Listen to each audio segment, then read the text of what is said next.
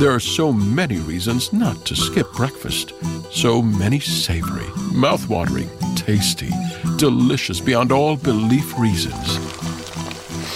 Actually, that last one was pretty convincing. Stop by for a McDonald's breakfast. Mix and match a sausage biscuit, sausage McMuffin, sausage burrito, or hash browns, any two for just two bucks. Price and participation may vary, cannot be combined with combo meal. Find everything okay? Whenever you shop Meijer, you don't just shop for yourself, you shop for your entire community. You help keep your neighbors well with vaccine clinics and select free prescriptions. You help provide specialized care and comfort through healthcare programs across the Midwest. Whenever you shop Meijer, you help support a wide variety of programs that keep our communities healthy and thriving. Thanks for shopping with us. Learn more at Meijer.com.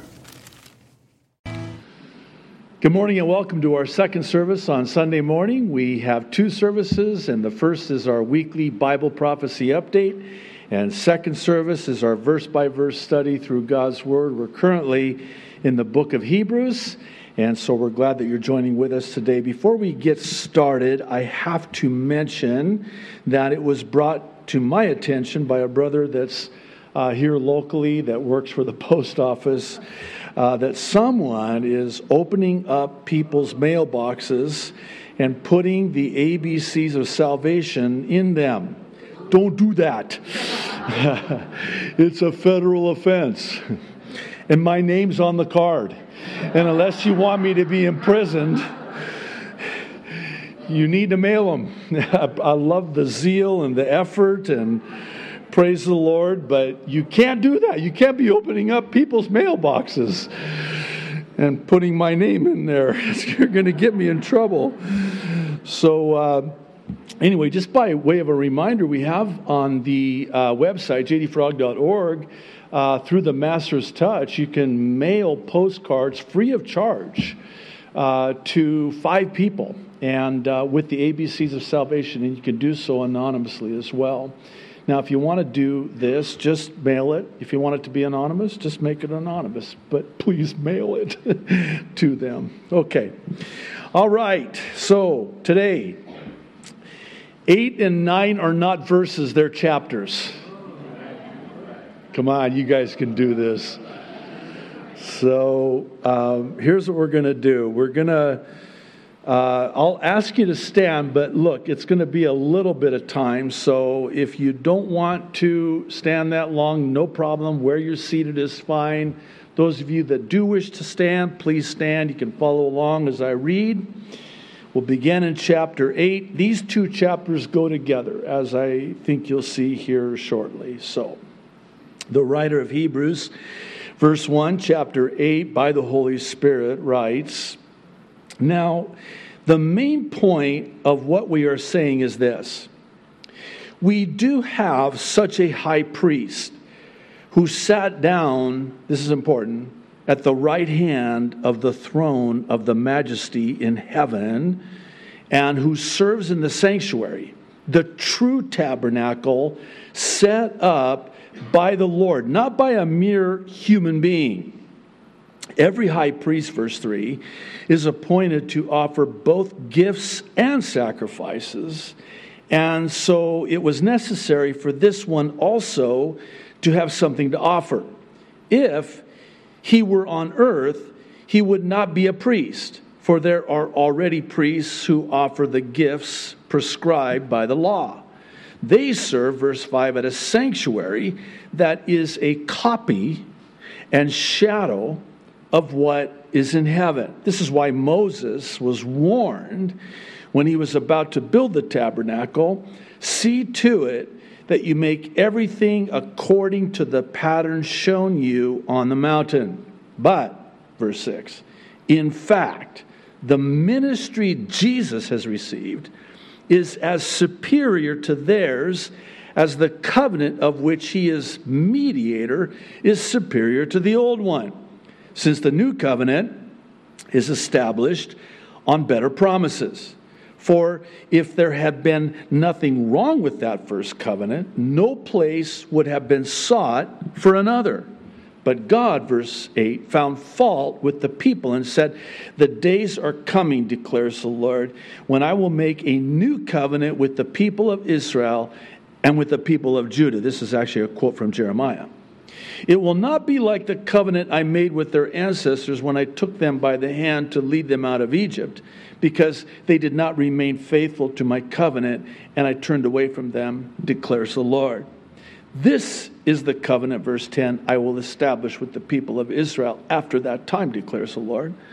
I will put my laws in their minds and write them on their hearts. I will be their God, and they will be my people. No longer will they teach their neighbor or say to one another, Know the Lord, because they will all know me, from the least of them to the greatest. For I will forgive their wickedness and will remember their sins no more. By calling this covenant new, he has made the first one obsolete, and what is obsolete and outdated will soon disappear. Chapter 9, verse 1. Now, the first covenant had regulations for worship and also an earthly sanctuary. A tabernacle was set up. In his first room were the lampstand and the table, table of showbread, with its consecrated bread. This was called the holy place. Behind the second curtain was a room called the most holy place, which had the golden altar of incense and the gold covered ark of the covenant. This ark contained the gold jar of manna, Aaron's staff that had budded, and the stone tablets of the covenant. Above the ark were the cherubim of the glory overshadowing the atonement cover. But we cannot discuss these things in detail now.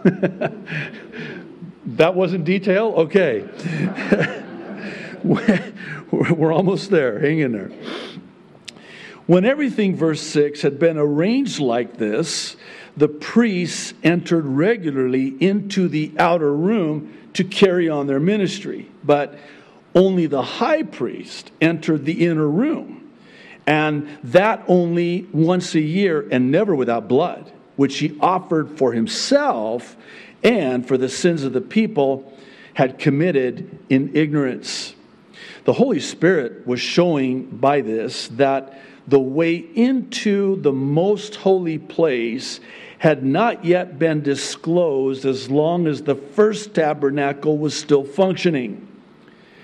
This is an illustration, verse 9, for the present time, indicating that the gifts and sacrifices being offered were not able to clear the conscience of the worshiper. They are only a matter of food and drink and various ceremonial washings, external regulations applying until the time of the new order. Everybody okay? Verse 11? Okay. But when Christ came as high priest of the good things that are now already here, he went through the greater and more perfect tabernacle that is not made with human hands. That is to say, is not a part of this creation. He did not enter by means of the blood of goats and calves, but he entered the most holy place once for all by his own blood, thus obtaining eternal redemption. The blood of goats and bulls and the ashes of a heifer sprinkled on those who are ceremonially unclean sanctify them so that they are outwardly clean. How much more then will the blood of Christ, who through the eternal Spirit offered himself unblemished to God, cleanse our consciences from acts that lead to death, so that we may serve the living God. For this reason, Christ is the mediator of the new covenant, that those who are called may receive the promised eternal inheritance now that he has died as a ransom to set them free from the sins committed under the first covenant. In the case of a will, it is necessary to prove the death of the one who made it, because a will is in force only when somebody has died. It never takes effect while the one who made it is living. This is why even the first covenant was not put into effect without blood. When Moses had proclaimed every command of the law to all the people, he took the blood of calves together with water, scarlet wool, and branches of hyssop, and sprinkled the scroll and all the people. He said, verse 20, This is the blood of the covenant, which God has commanded you to keep. In the same way, he sprinkled with the blood both the tabernacle, tabernacle and everything used in its ceremonies. In fact, verse 22, the law requires that nearly everything be cleansed with blood, and without the shedding of blood, there is no forgiveness. It was necessary then for the copies of the heavenly things to be purified with these sacrifices, but the heavenly things themselves with better sacrifices than these. For Christ did not enter a sanctuary made with human hands that was only a copy of the true one. He entered heaven itself, now to appear for us in God's presence. Nor did he enter heaven to offer himself again and again the way the high priest enters the most holy place every year with blood that is not his own. Otherwise, Christ would have had to suffer many times since the creation of the world. But he has appeared once for all at the culmination of the ages to do away with sin by the sacrifice of himself. Just as people, verse 27, are destined to die once and after that to face judgment, so Christ was sacrificed once to take away the sins of many, and he will appear a second time, not to bear sin, but to bring salvation to those who are waiting for him. Oh, oh, oh. We're waiting. Come, Lord Jesus. okay, well, we got to go through this, so let's pray. Oh, Lord, this.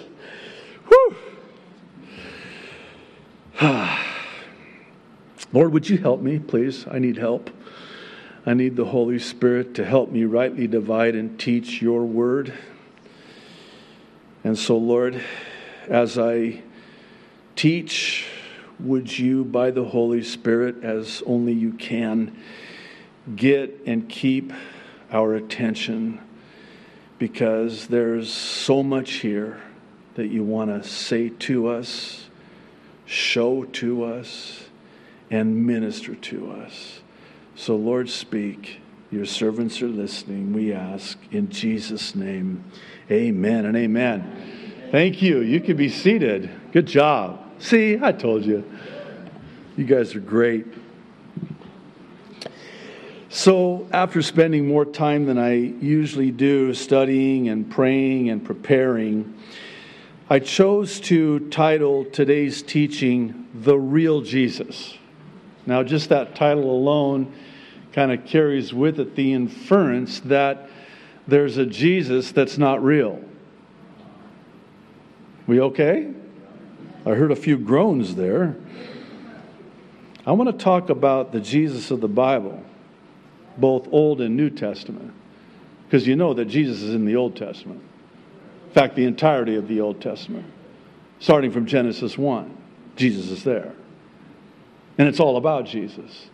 And everything in the Old Testament points to the New Testament. In the New Testament, it's all about Jesus. In fact, it's been said that you can find Jesus in every chapter of every book and even every verse of every chapter of every book in the Old Testament. It's also been said that the Old Testament conceals that which the New Testament reveals It's when you have an understanding of the Old Testament, that the New Testament just comes alive. And this is certainly the case here with what we just read. The writer of Hebrews, obviously inspired by the Holy Spirit, has a firm grasp on the Old Testament. And we have before us today two chapters that, to me, I mean, shut the case. I mean, it's a closed case. Drop the mic if you prefer that metaphor better. That's a little bit more hip and cool. Drop the mic. There's no way that man could have come up with this. The two chapters that we just read are proof without question that God's word is infallible, that God is real and Jesus is real, the Jesus of the Bible, the real Jesus, not the other Jesus. What do you mean, the other Jesus? Well, that's what I want to talk about. Because oftentimes we as Christians settle for a copy instead of the original, and a picture instead of the person. And the person is the real Jesus of the Bible. And what I want to do is actually ask and answer those two questions from these two chapters concerning the person of Jesus Christ, the real Jesus of the Bible. The first question comes from chapter 8, and it's Do I have the copy or do I have the original? So in chapter 8, the writer of Hebrews is drawing upon and even quoting from Exodus 25, which, for those of you that were with us when we went through the book of Exodus, this was, in fact, I went into my archive notes. It was um, 2009 we went through the book of Exodus. Uh, so what's that? Uh, 11 years ago. So uh, I was younger then. what, what a fascinating study. And I mean, it was so detailed, and all of the measurements and the exact instructions given to Moses to build this tent, this tabernacle. And there was a reason for it. And as we kind of just plowed through this, you know, detailed study with measurements and materials and all of these things, you're like, why do I need to know this? Oh, because everything about the tabernacle is a copy of the original in heaven. In other words, everything has to be measured this way with those dimensions and those colors and those curtains and that there and the furnishings here. And, oh, interesting, by the way, I'm maybe getting ahead of myself, actually, a little bit excited about this. Um, think about this. Did you catch that where uh, it, it said, where the writer of Hebrews said that they, they had the furnishings arranged and they had the table of showbread? That bread had to be fresh every day. And they had the lampstand, and those, those lampstands could never go out. They had to keep them lit. And the priests had to work every day in that tabernacle.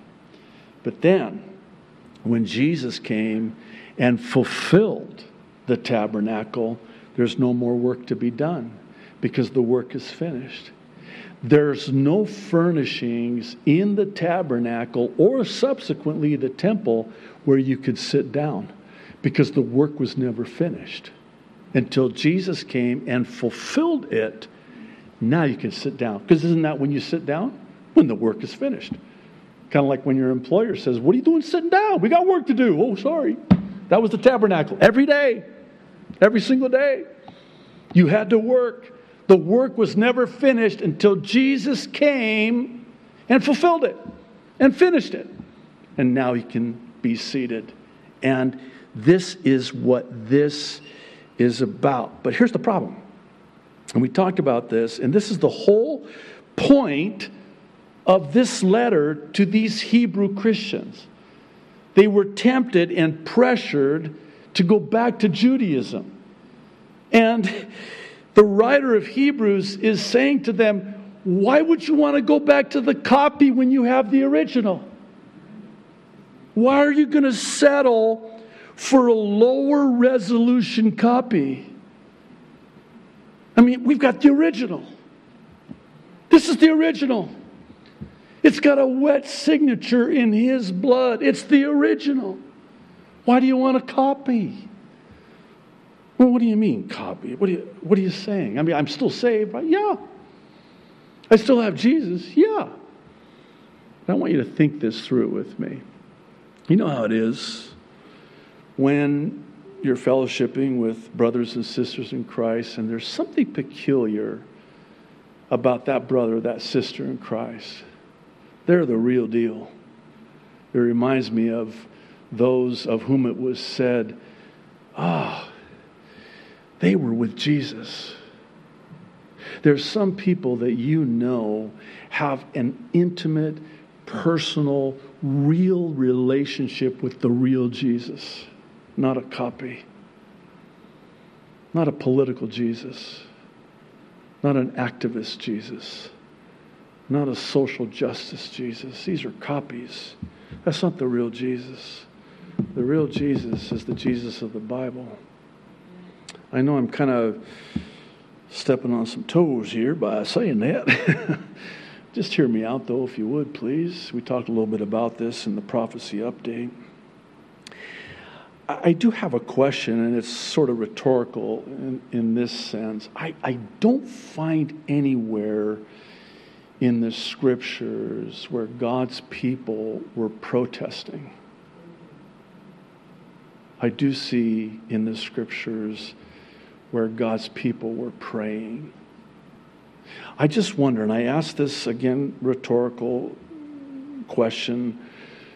Um, I wonder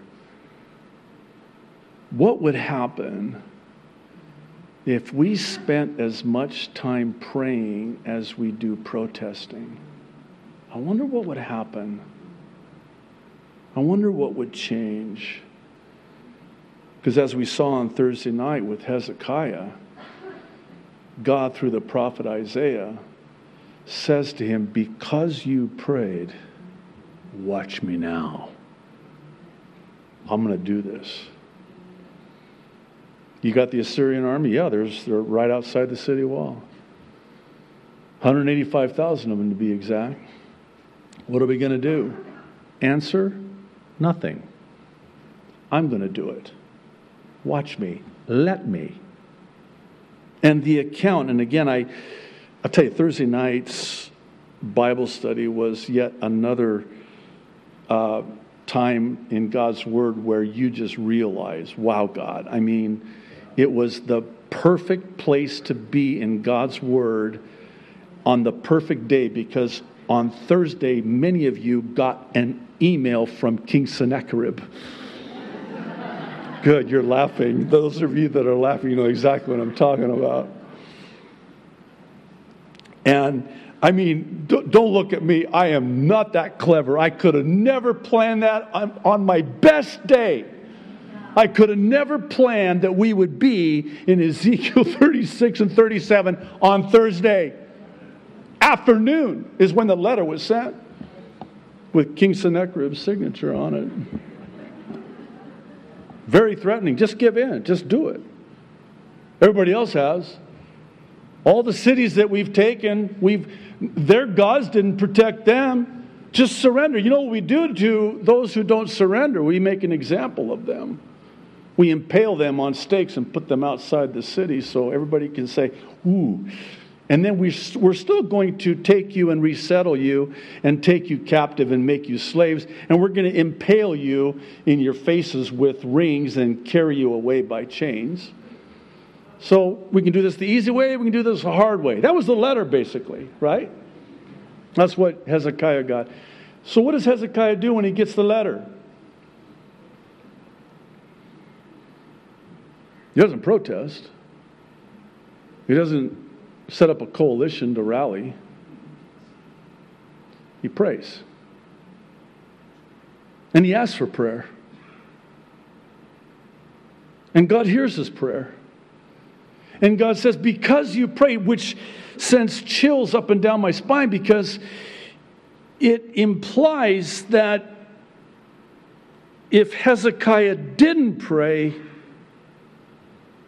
that narrative may have read quite a bit differently. It could have read, Because you didn't pray, I will not deliver you out of the hands of the Assyrians. No, we read this. He didn't even respond, by the way. His first response, not last resort, was to pray.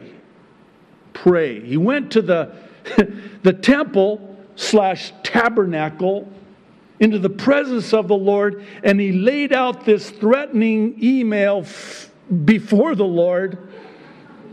I'll let you use your imagination.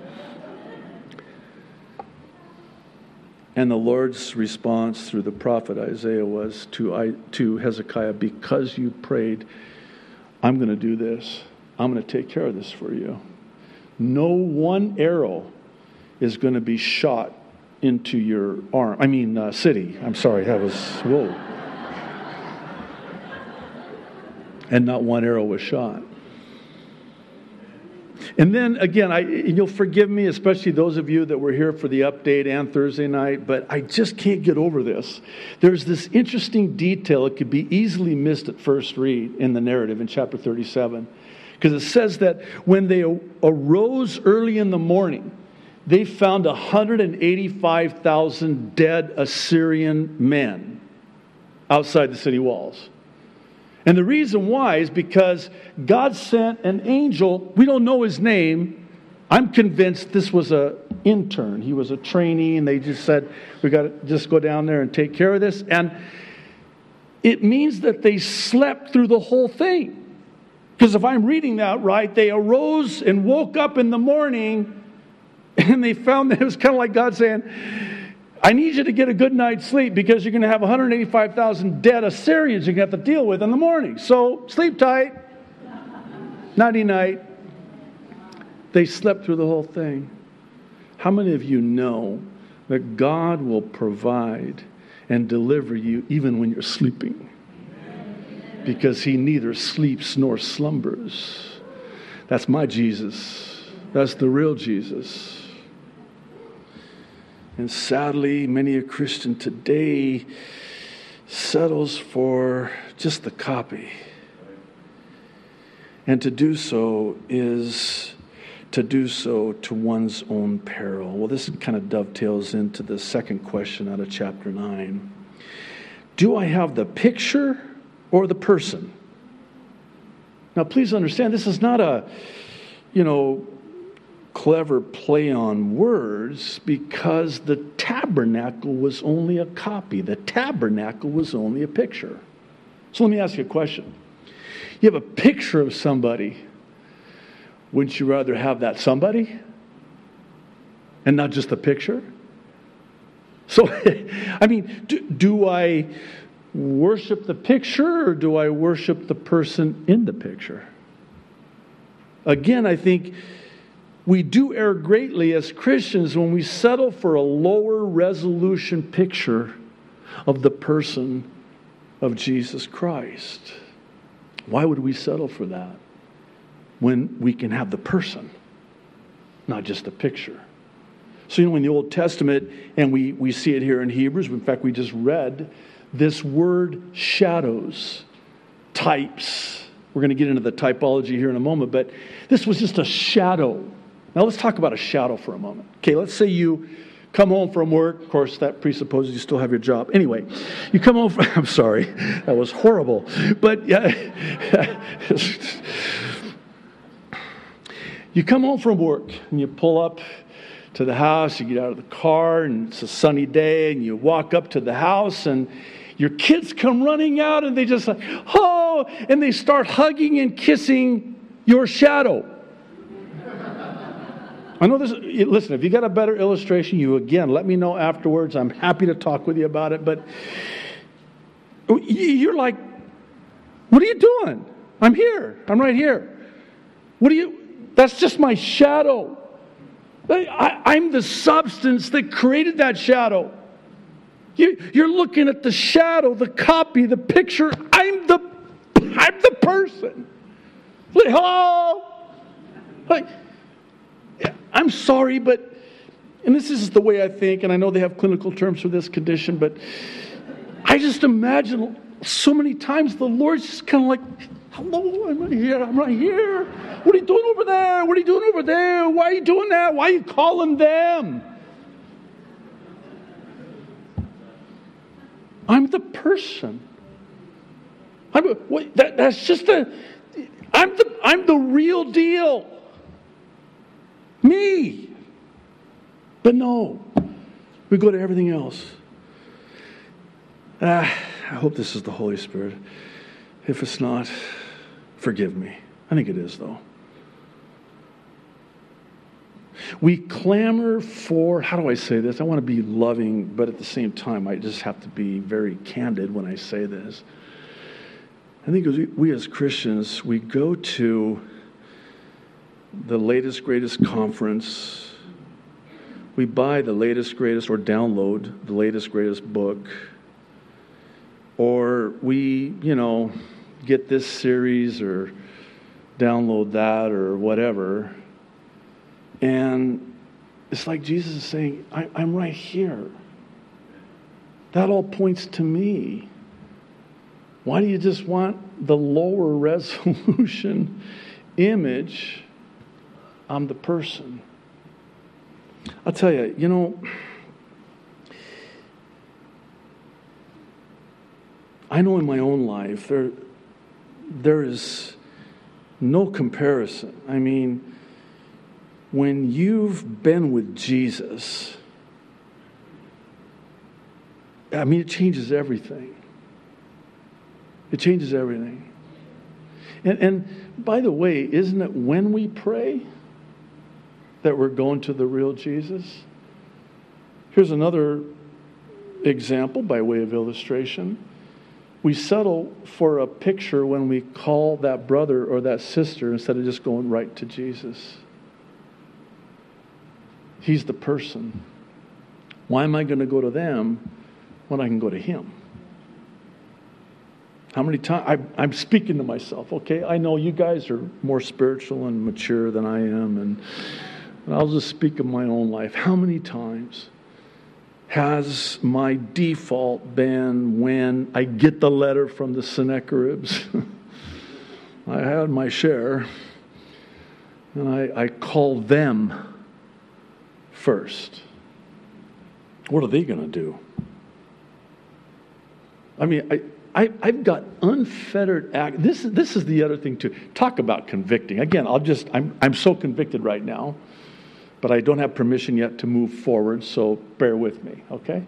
And besides that, conviction loves company. So, uh, I'm so convicted because when I try to call them, I can't always get through to them.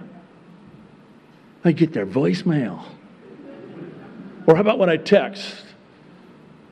And then I'm waiting for the three dots to see that they got it. They're going to text back. Stop! I've got unfettered access to the creator of the heavens and the earth and the sea, and all that in them is anytime about anything, and I don't? Hey, um, you know, I, I know people in high places. really? Who? Oh. He happens to be my Heavenly Father. And He loves me so much. So much that He sent His only begotten Son to die for me instead of me. That if I would believe in Him, I would not perish in hell for all eternity, but have everlasting life. That's how much He loves me. And He's told me that I can come to Him anytime. And oh, by the way, uh, in the Old Testament, you could not do that because there was a thick curtain separating the holy place from the most holy place, as the writer of Hebrews just got done telling us. And you did not have unfettered access. In fact, you had no access. How about that? There was only one person that had access one day of the year on the Day of Atonement, Yom Kippur, and that was the high priest. And he would enter into the holy place and make atonement. Uh, I want to know if that guy got a good night's sleep the night before, too, because he's going in on my behalf.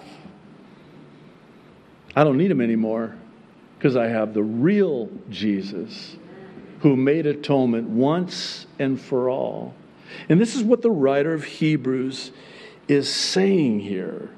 And I think the question that every one of us should be asking ourselves here is Am I worshiping the picture or the person the picture is actually of?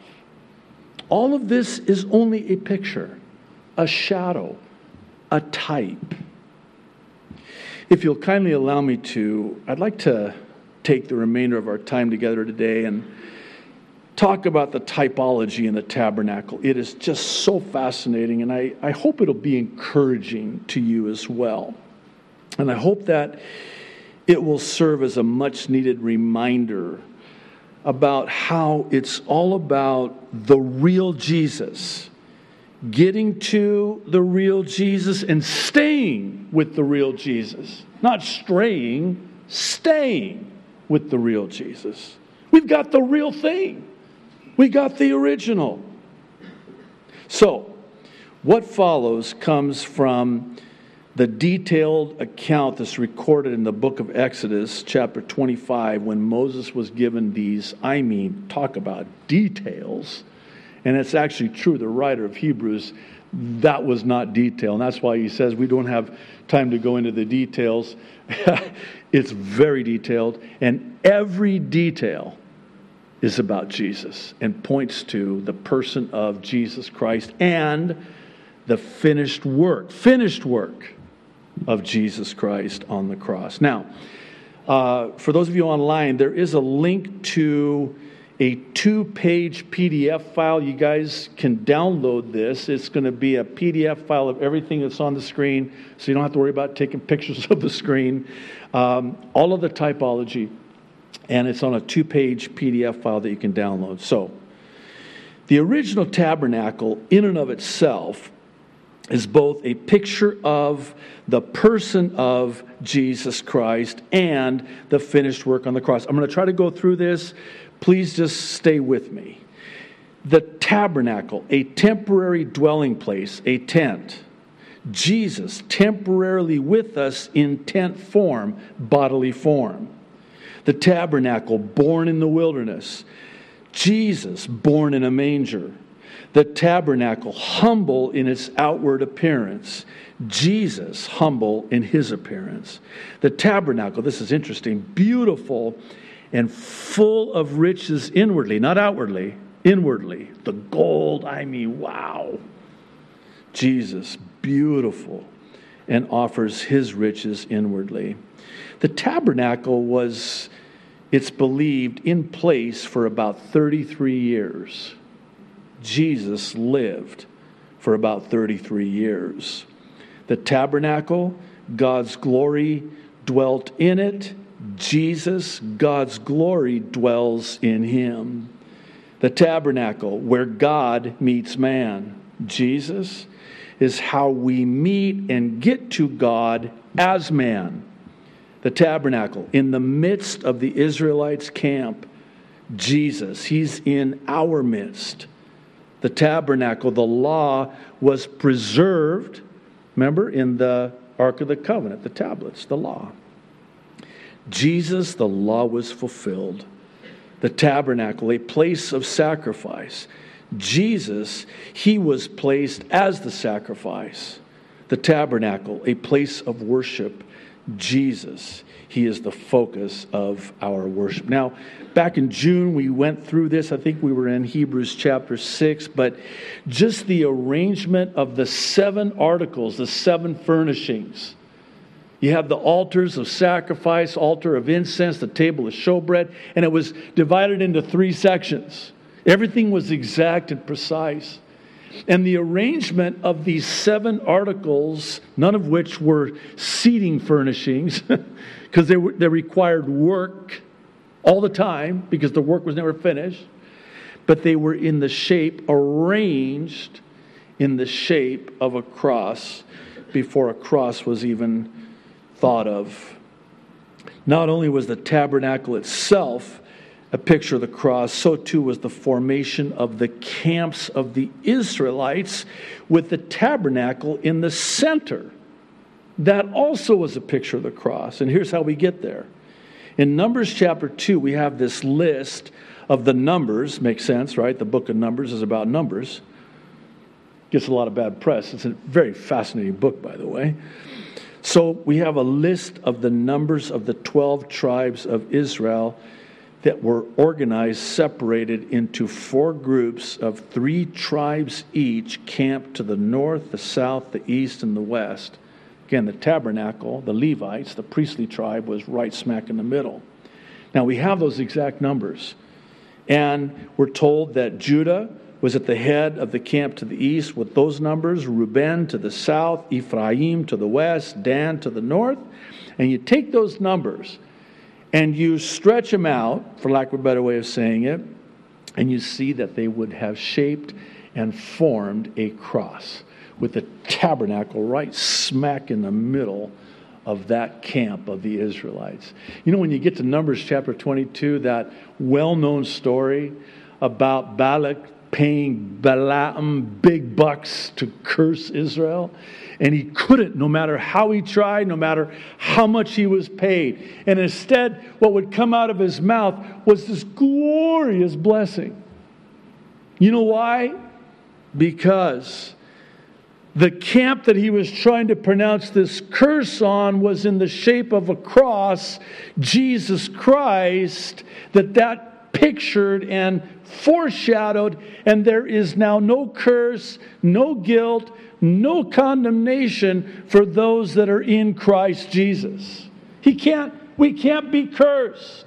The gates of hell cannot prevail against the church of Jesus Christ because of the finished work of Jesus Christ. And that's why he couldn't curse them. How about that? okay, anyway, I think that is so cool. Now, let's talk about the materials. Now, when you're going through this, you're thinking, oh my goodness, what? Again, this is TMI. Too much information. Why do I need to know this?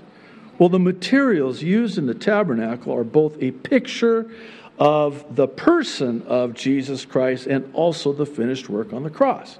Gold is a picture of his deity, silver is a picture of redemption and the 30 pieces of silver his betrayal that was paid to Judah, Judas for our redemption. Bronze is always a picture of fire and judgment. Blue is the dye of a shellfish in several different hues and is a picture of heaven. Blue is always a picture of heaven. Purple is from the murex snail, a purple red color and a picture of his royal majesty. Scarlet, this is interesting, is from a worm, the Coccus ilicis, if I'm pronouncing it correctly, I'm sure I'm not.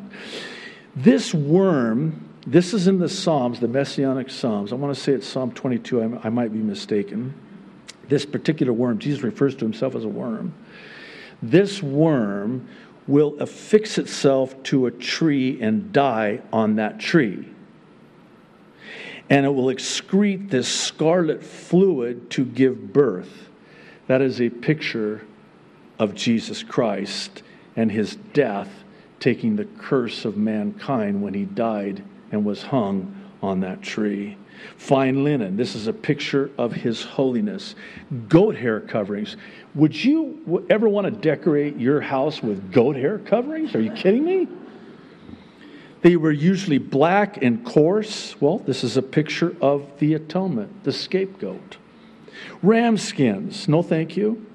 Well, they were used. And customarily, they would have the wool removed and they would be this fine leather, which is a picture of his sacrifice, the ram. Think Isaac with Abraham. They had the ram that was used as the sacrifice instead. And by the way, Isaac is a picture of Jesus. Uh, Joseph, a, a, I mean, amazing picture of Jesus. All throughout Scripture, you have these types. Moses himself is a type of Jesus, type of Christ. Badger skins, again, no thank you. They were used for shoes as protection for the feet. This is a picture of bringing the good news of peace with God. The shoes of the readiness of the gospel, Ephesians 6, part of the armor. Acacia wood, very strong wood. From out of dry ground, it has thorns on it. Isaiah 53 2, which we'll get to soon. Jesus is pictured as a root out of dry ground. And there's no outward beauty that we would desire him. And here's another very interesting thing the Arab people, my people, would pierce the side of the acacia trees to get this gummy balm, which is actually used medicinally as a healing ointment. And this is a picture of the wooden cross his crown of thorns, his pierced side, and by his stripes we are healed. He was bruised for our iniquity. I'm getting ahead of myself again. That's coming up now. There was four specific colors that were used for the first covering in the tabernacle, and they're a picture of Jesus Christ and actually a type and a foreshadow of the four gospels and how Jesus is represented. Purple represents royalty again, and Matthew presents Jesus as the King of the Jews. Scarlet represents sin, and Mark presents Jesus as the suffering servant. White represents purity, and Luke presents Jesus as righteous humanity. And blue represents the heaven, and John presents Jesus as deity. And by the way, uh, John, First John no, not First John, John. Why do I have First John here? Oh, it must have been tired when I wrote this. John 1:14. I'm going to look it up now because I don't want to be wrong on this one. This is huge. The John chapter 1, in fact, the whole chapter. A chapter so explosive that Jehovah Witnesses had to rewrite it. no, I'm serious actually, by the way because it completely dismantles their uh, doctrine that Jesus isn't God. So in the beginning was the Word, the Word became flesh. Dwelt. You get to verse 14, and it says that the Word became flesh and tabernacled amongst us. The Word became flesh and tabernacled in the center amongst us. The Word became flesh. God became a man. God became flesh. So now let's get to real quick. Yo, is everybody okay? Should we bow our head, close our eyes? You can slip out. We won't say anything. The details of and numbers used for the second covering in the tabernacle also are a picture. So this is interesting. You have this goat skin, black with bronze. This is a picture of Satan, sin, and judgment. And then Moses was instructed to bring 11 curtains together. 11. Why not 12? Why not 10? Because 11 is the number of discord. And in the 11, there was the 5 and then the 6. Why? Because 5 is one set of curtains, 5 is the number of grace. And the 6 is the other set of curtains, 6 is the number of man. God created man on the sixth day. And seven is the number of completion, by the way. And we see this throughout all of Scripture. Now, let's talk about the measurements of the third and fourth coverings uh, in the tabernacle. Again, a picture of Christ. The boards of acacia wood out of the desert were taken out of the world by him. The boards were to be set with the east opening, we're coming back with him, the eastern gate, after the seven year tribulation, by the way, at the second coming. Boards of equal height. Why? Because we're equal in him. There's no distinction between Jew or Gentile. Now, the boards were to be one and a half cubits wide. Why? That's an incomplete number because we're incomplete without him. Boards could only stand when linked. Why? Because we're linked because of him. The boards were three cubits wide when linked. Why? Because we're completed in him three, the number of the Trinity. The boards stayed up in sockets of silver. Why? Because silver, the metal of redemption, we were redeemed by him.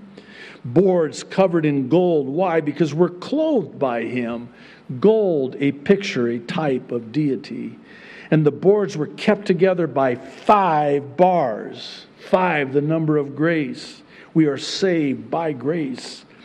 Gold rings united the boards and the bars. And gold is a type of deity. It's a picture of God Himself and His love and the unity with the rings. Oh, I'm leaving so much out. If I went through every single one of these, we'd be here till the rapture, which would be fine, I guess, but we're almost done. This is interesting.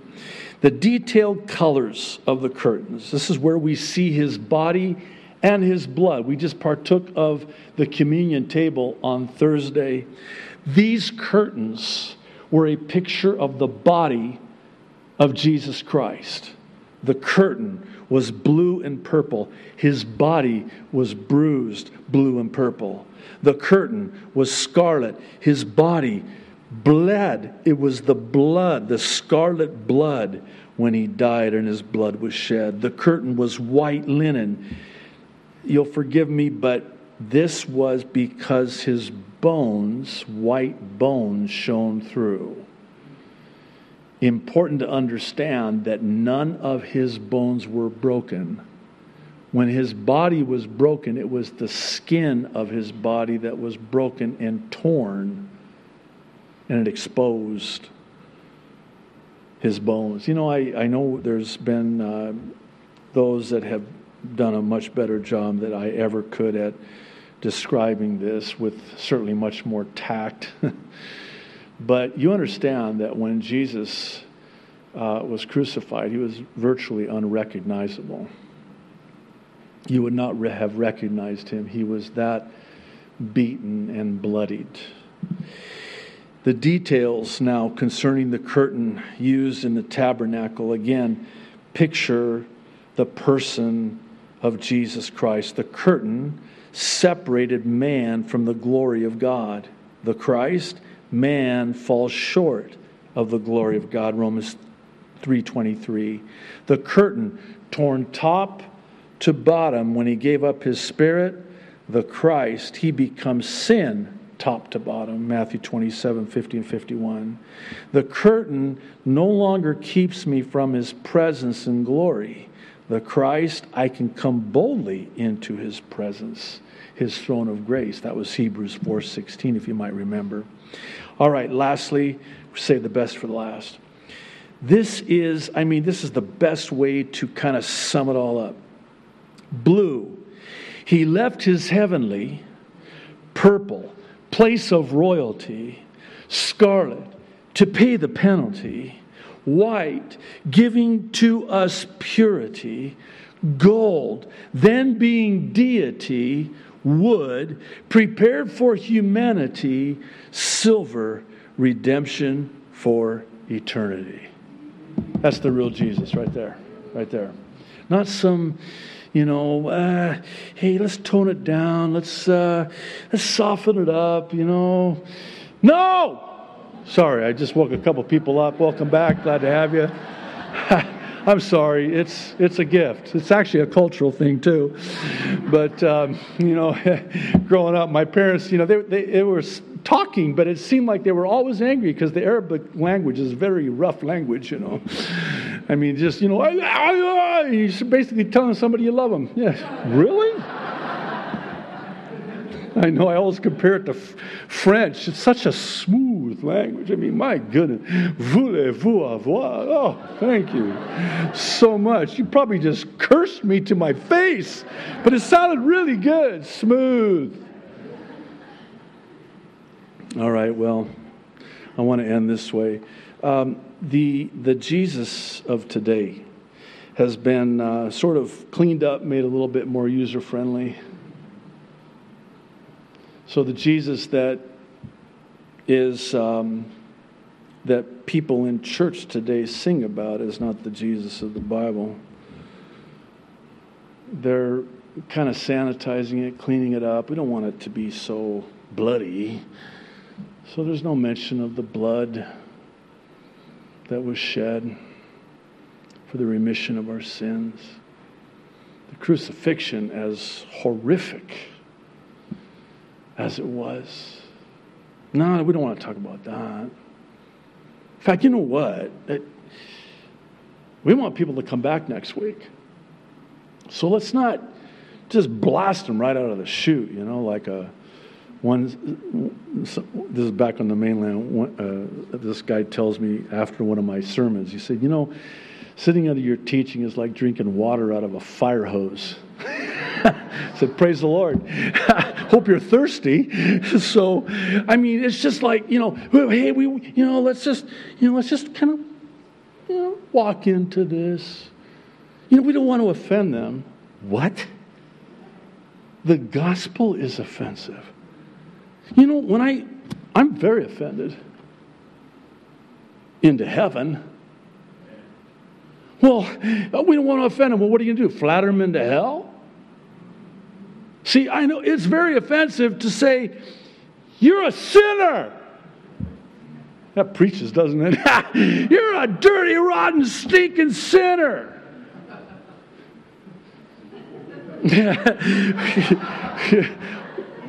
when you embrace that and you realize that and you understand that and you accept that and you acknowledge that, guess what? I need a Savior. That's the point. I need Jesus. I told you. I don't need Jesus if I'm not a sinner. And then you can go to a church today. I didn't mean to go there, but I did. You guys are so gracious to me. You love me so much, I know. Feelings are mutual, by the way. You can go into a church today, and that's not the Jesus of the Bible. You know, it's uh, interesting. I was thinking about this. if there is any kind of an invitation, which there isn't really, really the gospel's not being preached. The Jesus of the Bible, the real Jesus, is not being preached. And even if there's this copy or, you know, this other Jesus that's being preached, and if there is an invitation, then what Jesus are they coming to? Are they coming to a world friendly Jesus that's, you know, hey, we're accepting of everyone? When I st- start talking about critical race theory and the Jesus of critical race theory, that's not the Jesus of the Bible. That's not the real Jesus. And so if you're preaching this social justice gospel, that's not the gospel. You know, there are different gospels and there are different Jesuses, but there's only one real Jesus, and that's the Jesus of the Bible. Don't you stand? We'll have the worship team come up. I. I did my best, Lord. You're going to have to take it from here and do the rest. and you always do. You always, just, you're so gracious, Lord, and uh, you're so merciful. You, you have people hear a different sermon than the one I preach so many times, and that's a good thing, Lord, because that's the Holy Spirit. And we need the Holy Spirit to take this now and, and really begin that process, and it is a process. For some, maybe it's a process of coming back to you, Jesus, the real Jesus, because we've settled for something so much less. We've settled for the picture, but we long for you, the person, Jesus. Lord, I pray that today would just be one of those days and I know this is for someone here, maybe someone watching online, just where we get real with you, the real you. And Lord, when we do, would you just, as only you can, just. We need you, Jesus, especially with everything that's happening in the world today. We need you now more than ever, more than ever before, at any other time in our lives. This is like nothing we've ever seen before, nor is it something we're likely to ever see again. And Lord, I thank you that you're using what's happening to bring people to you. Some for the first time, some are coming back to you, Lord, because of what you're allowing. This is meant for evil, but you, O oh Lord, are meaning it for good, for the salvation of many this day, as only you can. So, Lord, thank you. We want to know you, Jesus. We want to know you, Jesus. Thank you. In Jesus' name, amen.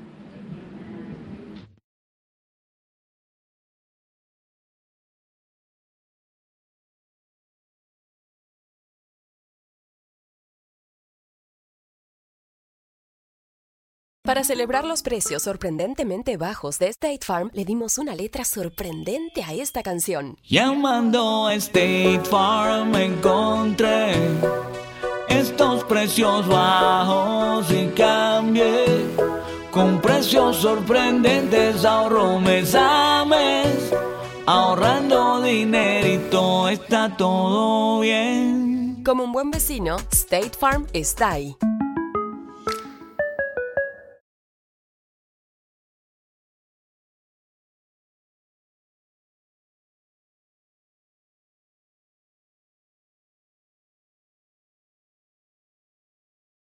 Summer happens at Speedway because everything you need for summer happens at Speedway. Like drinks, drinks happen. The freshly brewed drink, the splashed over ice drink, the wake you up drink, the cool you off drink, the make your brain hurt for a minute drink. All poured however you want them, whenever you want them, all summer long. So on every hot day, you have something cold to sip. Speedway, summer happens here. And now, get any size fountain or speedy freeze for just 99 cents. Excludes maximum. Summer happens at Speedway because everything you need for summer happens at Speedway. Like drinks, drinks happen. The freshly brewed drink, the splashed over ice drink, the wake you up drink, the cool you off drink, the make your brain hurt for a minute drink.